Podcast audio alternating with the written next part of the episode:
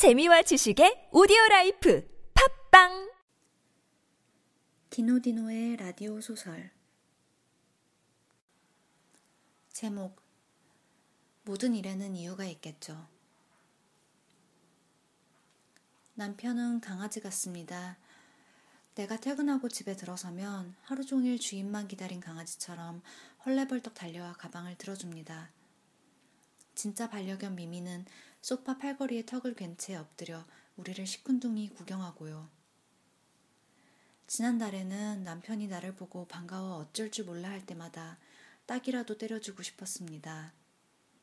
스트레스 때문이었어요.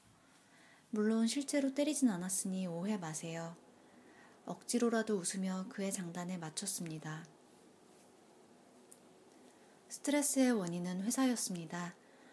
재작년에 미미랑 똑같이 거실 소파에만 붙어 있는 남편이 숨막혀 도피성 취업을 했거든요. 집에 있는 시간을 최대한 줄이려 얼마나 야근했는지 모릅니다. 집을 벗어나 갈 데가 있다는 것만으로도 감사한데 월급까지 받으니 참으로 벅찼습니다. 그렇다고 가정에 소홀하지도 않았어요. 저는 타고난 체력이 좋거든요. 새벽마다 용수철처럼 일어나 식탁에 남편의 새끼 식사를 바닥에 미미의 사료를 떨궈 놓고 출근했지요. 그렇습니다. 내 몸과 마음은 90% 이상 회사에 있었습니다. 그것이 제가 원했던 상황이었으니 여직원들과 점심을 먹다가 자랑하고, 멀, 자랑하고 말았습니다. 난 사무실에서 상주하는 사람이라고, 집에는 잠깐 밥이나 차려주러 가는 출장 요리사나 마찬가지라고요. 며칠 후 사장님이 면담을 요청했어요. 심각한 얼굴로 자네 회사에서 거주하고 있다고 들었네 하더군요. 칭찬인 줄 알고 과찬이십니다 했지만 사장님의 뒷뺨이 팽팽해지더니 불같이 화를 냈어요. 내게 당신 같은 인간은 어디서 굴러먹다 온 거냐고 윽박 질렀습니다. 어리둥절했습니다. 놀라면 말 한마디 못하고 울어버리는 습관이 있어서 그대로 눈물을 쏟으며 조퇴했습니다. 집에는 가기 싫고 스마트폰으로 이메일을 기다렸어요. 회사에 누군가가 나에게 영문을 말해주기를. 그날따라 메일함이 잠잠했습니다. 저는 매일 점심을 함께 먹는 동생에게 조심스레 물었습니다. 동생은 제가 의심받고 있다고 하더군요. 회사에서 두루마리 휴지, 지약, 포스트잇, 믹스커피 따위를 훔치는 좀도둑이 있는데 범인을 못 찾아 몇 달째 운영비만 숭덩숭덩 빠져나갔다고 했어요. 그게 저하고 무슨 상관인지는 모르겠지만 내가 좋아하는 내 회사에 그런 사정이 있었다니 마음 아팠습니다. 그런데 동생 말로는 제가 그 좀도둑으로 밝혀졌다고 합니다. 누가 저를 조사한 적이 없었기 때문에 밝혀졌다는 표현이 조금 이상했습니다. 하지만 동시에 내가 훔칠 의도는 없었더라도 회사의 평균 이상으로 머물면서 소변도 자주 보고 양치도 서너 번씩 하고 커피도 자주 마셔서 회사에 손해를 끼쳤을지 모른다는 결론에 이르렀습니다. 좀도둑이 따로 있는데 내가 누명을 쓴 건지 아니면 내가 물품을 많이 써버려서 허구의 좀도둑 캐릭터가 생긴 건지는 알 수 없었지만 회사를 이해하기로 했습니다. 과유불급을 가슴에 새기고 퇴사했지요. 지금도 회사를 원망하지는 않습니다. 회사에서 나를 오해할 이유가 있었을 거라 생각합니다. 물품을 낭비하는 것 같다고 중간에 귀띔해 주었더라면 집에서 휴지나 커피를 챙겨왔겠지만 재직 중에는 거기까지 생각하지 못했습니다. 남편에게는 도저히 말할 수 없었습니다. 나의 퇴사를 알면 기뻐서 벼룩처럼 날뛸 텐데요. 손을 붙잡고 다시는 취직하지 말아요 했겠지요. 악이나 만들자고 할 겁니다. 이래서 부잣집 백수에게 시집오는 게 아니었는데 누굴 탓하겠습니까? 욕망이라고는 식욕, 수면욕, 성욕밖에 없는 남자를 배경만 보고 선택한 제가 천치였습니다. 요즘은 저도 많이 진정되었어요. 다행히 다시 취업했거든요.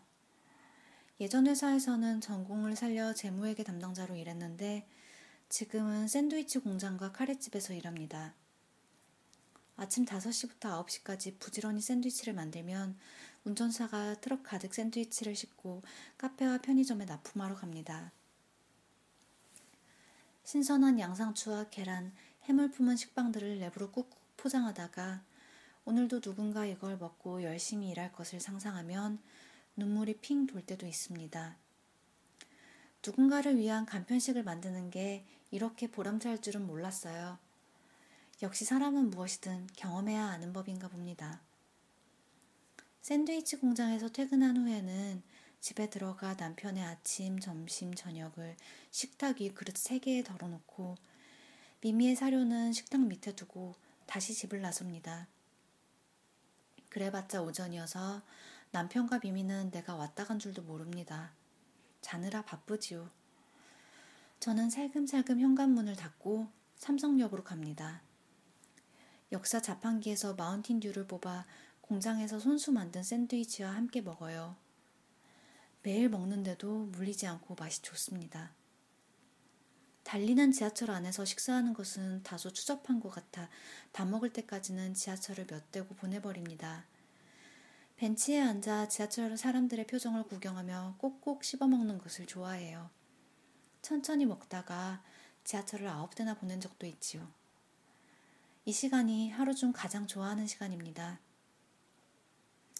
식사를 마치면 2호선 순환열차를 탑니다. 휴대폰으로 오후 3시에 알람을 맞추고 낮잠을 잡니다. 그때가 보통 오전 30, 오전 11시 30분쯤인데 그 시간이면 사람이 없거든요. 맨 끝칸에 타면 언제라도 앉을 수 있어요. 종아리 뒷부분에 따뜻한 히터 바람이 닿으면 숙면도 순식간입니다. 알람에 깨면 안성맞춤으로 제가 일할 곳 근처의 지하철역이라서 곧장 내려 택시를 타고 두 번째 일터로 가면 됩니다. 오후에는 신촌의 카레집에서 일해요.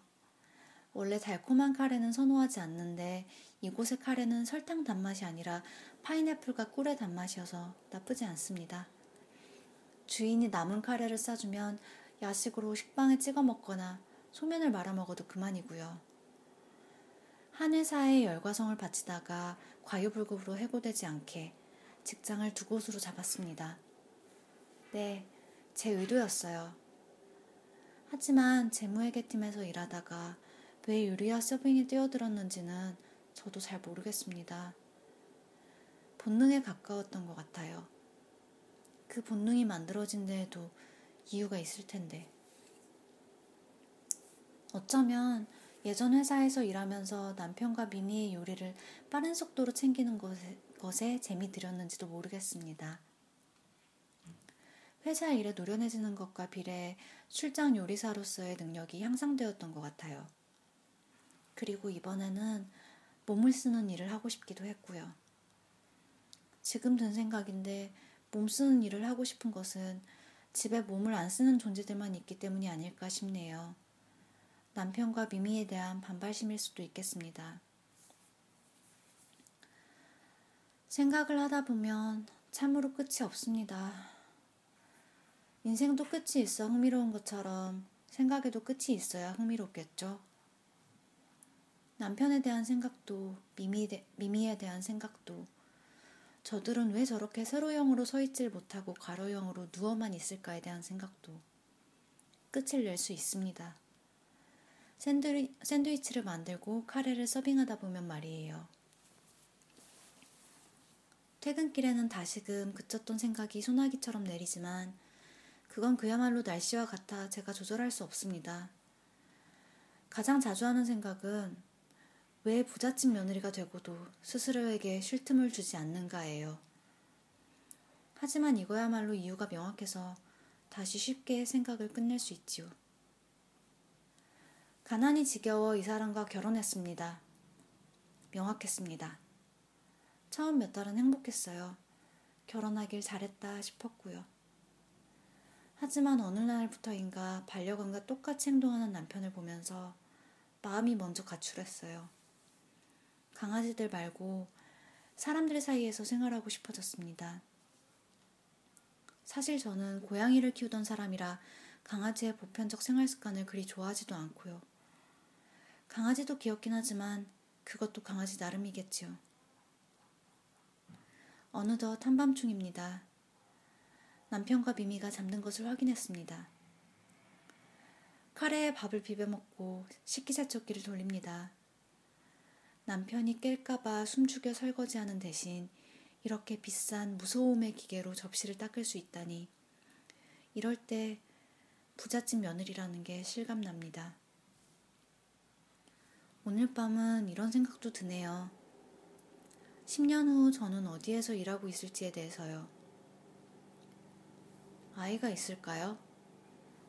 미미는 살아 있을까요? 전혀 감이 오지 않습니다. 내가 남편과 함께일지, 남편이 살아 있을지, 내가 살아 있을지도 감이 안 옵니다. 미래를 알 수 없는 것에도 다 이유가 있겠죠? 오늘은 여기까지만 생각해야겠습니다. 어서 아침이 오면 좋겠어요.